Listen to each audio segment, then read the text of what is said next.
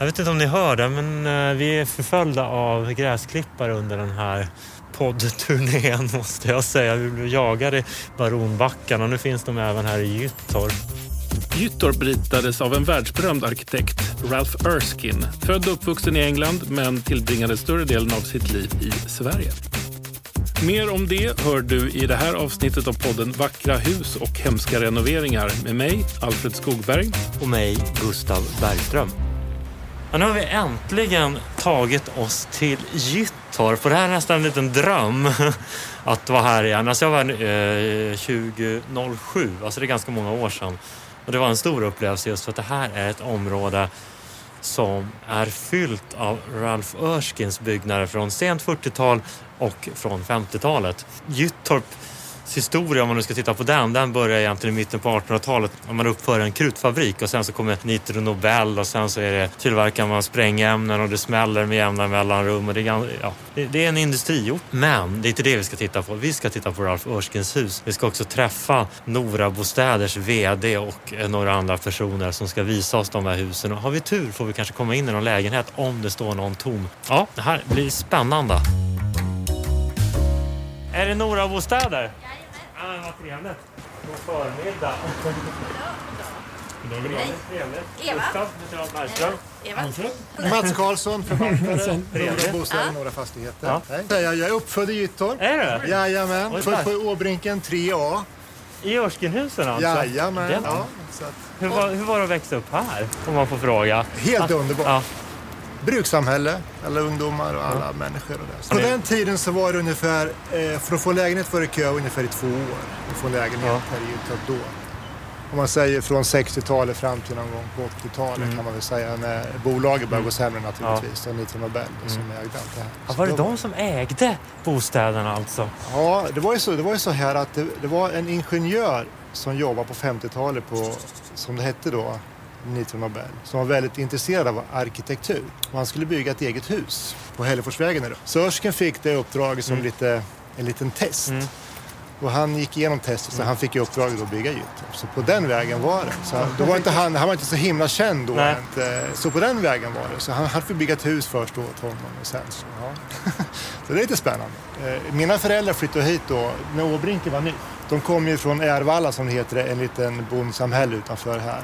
Och de hade ju bott då med slask och det var ju utedass och allting. Och så kom de hit med rinnande vatten och centralvärme. Så det var ju något helt fantastiskt alltså. Så det var ju väldigt sådär före sin tid Ja. naturligtvis. Så att, ja. Och stora rum, en stor fyra vet du. Alla Ja, ja, unga ja. fick eget rum. Och, Så att det är klart det var annorlunda, självklart. Lyx. Ja, verkligen. Hur många år bodde du här? Jag bodde här till jag var 18 år. Säga, när jag flyttade hemifrån. Så, ja, Har det varit mycket uppskattat internationellt? Ja, det har det ju varit i vågor. Så, sånt här går ju lite så här. Och vi fick lite utmärkelse då, där, det Nostra-pris och såna här grejer. Och då blir det lite så här. Och sen kommer det liksom, och sen så glöms det lite bort. Och så kommer det något nytt. Och då, så det går lite upp och ner. Men berätta, hur, hur väl tar man hand om byggnaderna idag? Idag så får vi inte göra någonting utan att vi kontaktar Länsstyrelsen där naturligtvis. Så, så är det, punkt slut. Ralph Erskine föddes 1914 i London samma år som första världskriget bröt ut. Han utbildade sig till arkitekt på Regent Street Polytechnic. År 1939, samma år som andra världskriget bröt ut, kom han till Sverige för att studera den svenska funktionalismen och välfärdstanken. Tre år senare, år 1942, flyttade han in i Lådan, en liten bostad med endast ett rum och kök. Under flera år var Lådan familjens hem. Den här lådan går att besöka idag och finns på Ekerö. Dock är det inte originalet utan en kopia av det ursprungliga hemmet. Den här delen som vi, som vi står vid nu, det här det är ju kolmasken, det är ju arken och det är gårdstigen som vi kallar för då, som gjordes den riktiga renoveringen som man skulle göra om man säger då. Man beställde ju bänkskivor till köken nerifrån eh, Perstorp som heter Virvar, den speciella. Man beställde då plats, ja liksom måttbeställde alla bänkskivor och så här. Och, eh, jag vet ju att eh, utelamporna Eh, Nu vill det vara interiör men exteriört och ut, lamporna som sitter på kolmasken, det beställde man speciellt att man glasblåste dem speciellt från något glasbruk någonstans för att få de här or originalutseende. Och, och det är de här runda globerna fortfarande som är kvar och såna här saker. Man handputsar alla tak. Man, man, eh, varenda lägenhet så handputsar man alla tak. Och, så man försökte verkligen att göra. Vi köpte ju till och med, det är sådana trähandtag på lådor och sånt där. På insidan så var det tvungen att vara spårskruv. Fick inte sätta, sätta kryss eller några andra skruvar och så här. Det här är gamla stadsarkitekten Anders Åberg. Peter Ljunglé som har varit med och som är den som har... Både Anders och jag har ju varit med här. Ja, och Anders var stadsarkitekt på den tiden. Ja, jag var, jag var projektledare för ja. Jaha. Men vad, vad har ni haft för kontakt med Erskine? Ja, vi hade ju kontakt med honom eh, alltså i, från början kan man säga när det här drog igång. Det var Vilket år var det? 90, 94, 95 var det ju det diskuterades väldigt flitigt. Ni hade ju kontakter med, med Riksantikvarieämbetet också. Ja visst, de var ju här och lovade ju på stående fot ett bidrag på 10 miljoner för att eh, vi tog hand om det här. Det var ju avgörande för framtiden för helt och hållet. Och då var det ju ett, eh, ett villkor där att man inte skulle riva liksom, eh, huset Arken här inne på, på gården. Vi gå förbi där sen. Och hur mycket kontakt hade ni då med Erskine? Ja, vi hade, när vi drog igång så besökte vi honom och gick igenom våra idéer kring det här. Den här förändringen då, eller renoveringen kan man säga, av området. Sen var han här också vid något tillfälle. Vi hade ett stort uppstartmöte när vi skulle dra igång då med förändringarna, eller renoveringen kan man säga. Då. Så han var här på ett stort seminarium Vad tyckte han om det här projektet? Han har ju berättat själv om det. Den här vill han liksom bygga en liten, ett eget litet samhälle kan man säga. Med torg då. Här. Torget var egentligen lokaliserat åt det hållet förr, ursprungligen då. Va. Sen skulle det samlas bebyggelse då kring sina egna gårdar, Village Green eller vad man ska kalla det. Och vad skulle ni säga är storheten med det här området? Väldigt fint exempel på liksom en modern bruksbebyggelse kan man säga. Va. Alltså, som är anpassad efter den, de tidsorienteringar som var då på den tiden. Och Sen är det ju alla möjliga, formmässigt är det ju helt, helt makalöst kan man säga. Och hur man organiserar bebyggelsen med gatan som går igenom. Alla liksom har någon sorts kontakt med det offentliga på något vis. Även från det offentliga så bryter man ner bebyggelsen då i små delar ända in på den lilla uteplatsen då som är mer privat. Det var roll där så att det är som en kinesiska askar eller som en rysk docka. Liksom. Man plockar ner det lite mindre, mindre, mindre delar. Va? Så att det finns liksom hela tiden en, även, man värnar även det privata kan man säga då. Som då öppnar sig typ mer och mer ut mot det offentliga liksom, sammanhanget här. Då. Det är ju sällan man ser sånt här nu, den här, den här liksom skiktningen så att säga. Då. Man har respekt för alla liksom, aspekter på människan om man säger så.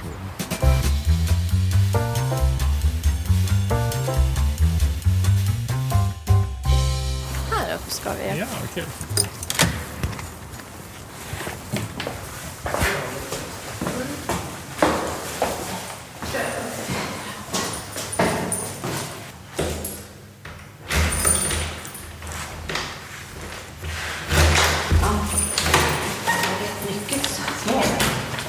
Här är alltså en uthyrningsdel också, det är två, två dörrar in till lägenheten. Titta, här var originalkök.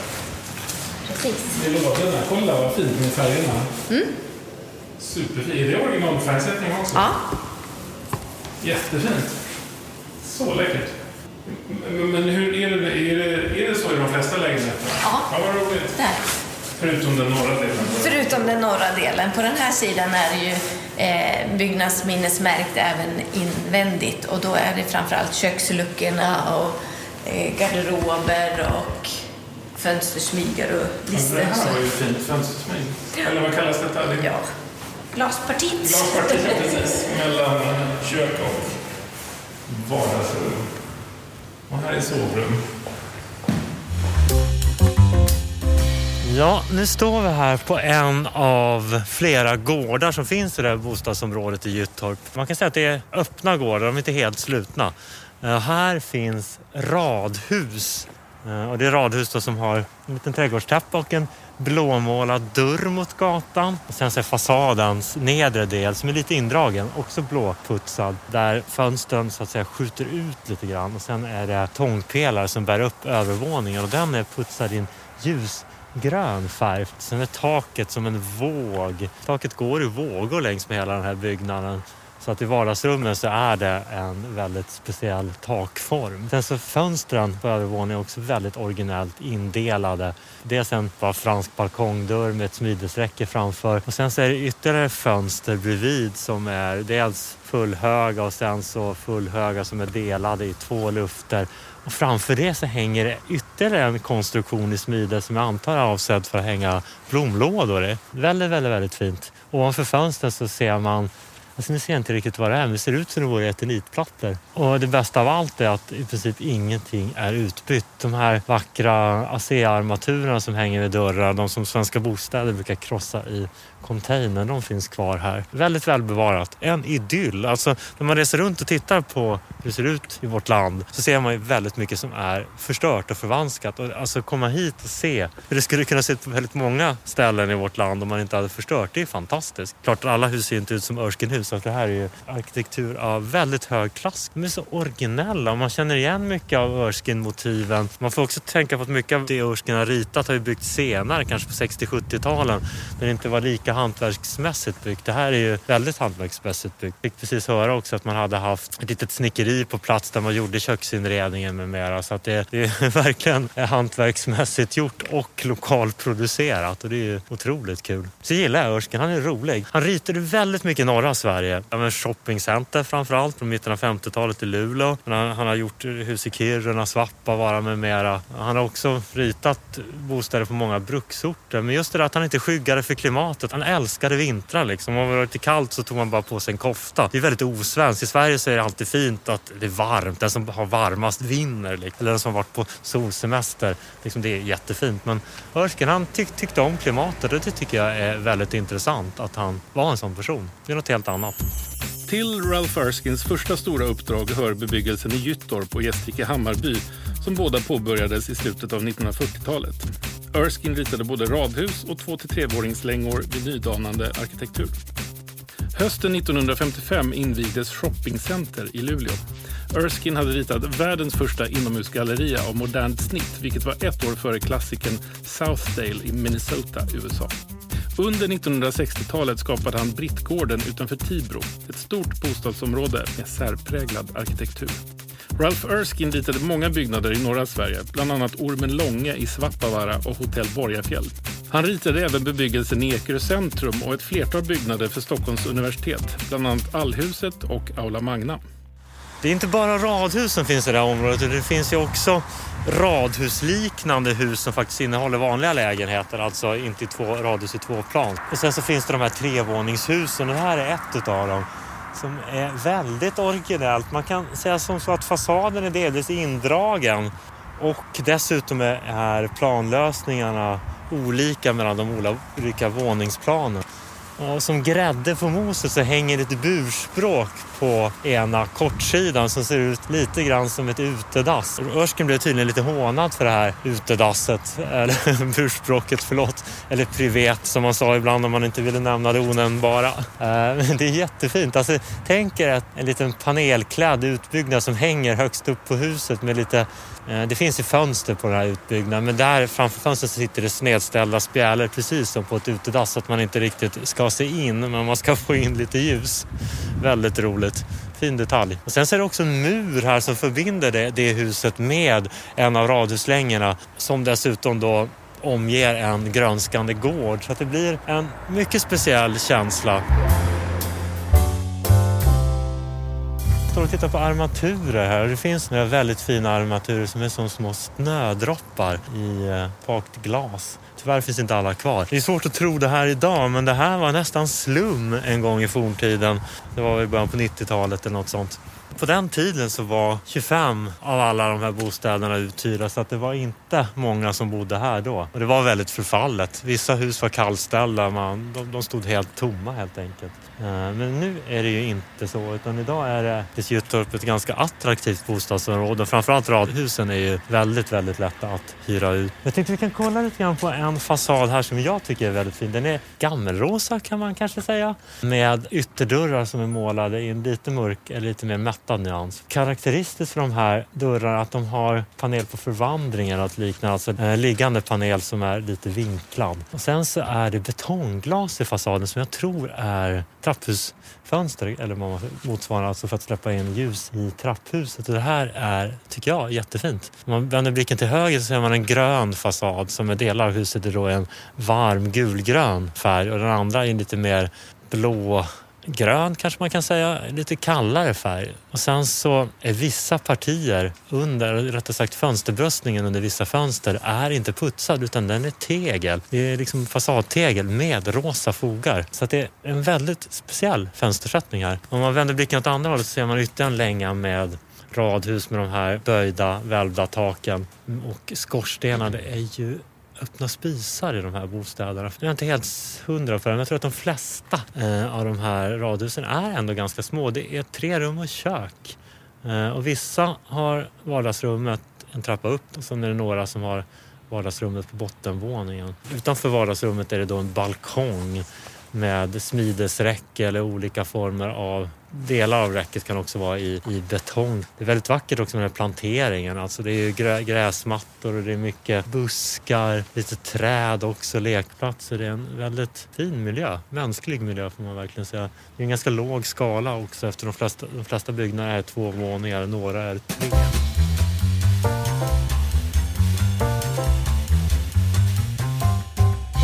Jag vet inte om ni hör det, men eh, vi är förföljda av gräsklippare under den här poddturnén måste jag säga. Vi blev jagade i Baronbackarna och nu finns de även här i Gyttorp. Ja, eh, vi står på ytterligare en gård som är så här lite härligt lagom sluten och det finns portik som man kan ta sig ut mot gatan. Men här är också, alltså det, det, finns, det är ingen hejd på variationerna.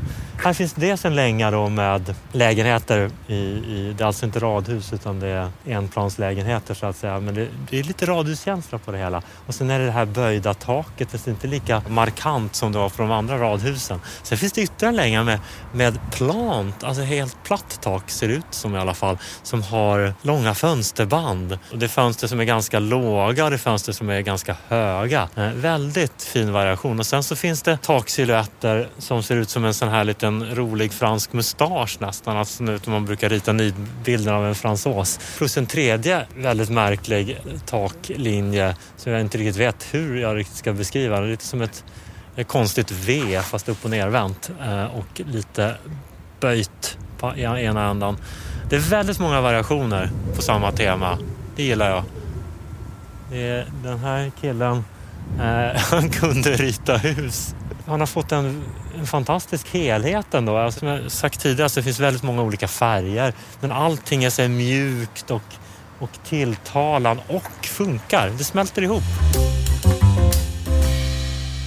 Det här är ju, jag vet inte, det här är väldigt, väldigt fint. Det är också ett originellt Örskenhus. Och det här är inte pastelligt som alla andra utan det här är faktiskt mörkgrått skulle man nog kunna säga. Grafitgrått. Och även här så är fasaden faktiskt, eller långsidan alltså något indragen i förhållande till gavlarna som är vita. Men det mest originella är balkongerna. De här är jättefina. Det är en smidesbalkong, rödmålad smidesbalkong. Och i fronten, alltså mot gatan, så sitter det inte något dekorativt smide precis utan en rejäl betongblaffa som är vitmålad. Och sen så är det då det här genombrutna smidesräcket på kortsidorna som är rödmålat. Det här är väldigt originellt. Jättefint. Sen är fasaden också så här originell så att det är olika planlösningar på våningsplanen. På bottenvåningen och högst upp i huset så är det en plan och där i mitten så är det annorlunda. Det är egentligen, man, Örsken vände egentligen på planritningen för bottenvåningen och ja, för att göra ritningen på våningen ovanför. Och det gör ju att fasaden eh, blir annorlunda. Det blir liv i den. Det sitter inte alltid en balkong ovanför en balkong. Eh, och det har ju många fördelar. Plus att det blir snyggt. Ursäkta, bara fråga. Vi har en podd här om området. Bor du här i området? Vad tycker du om eh, husen? Det ska vara fina. Gamla. Vet du vem det är som har ritat dem? Det var han Östgren han. Precis. Ja. Hur länge har du bott här? Ja. Jag har bott här mm, tio, elva år nu. Vad är det du uppskattar med husen? Jag tycker de är fina. Jag vet inte. de- är lite ovanliga. På vilket sätt skulle du säga att de är ovanliga? De är lite annorlunda inuti så. Jag, tror det. Tack. Vad heter du? Johnny. Jonny. Tack så mycket.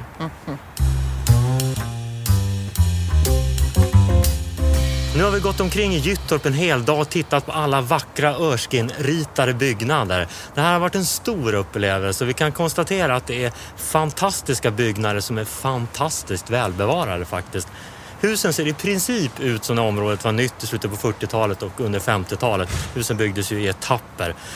Och det här gör att vi kan få en otroligt god bild av hur området var när det var nytt. Idag om man skulle besöka ett annat område byggt i samma tid så är det ofta ganska förändrat och mycket utbytt så att man förstår inte riktigt arkitekturen på samma sätt som man gör i Gyttorp.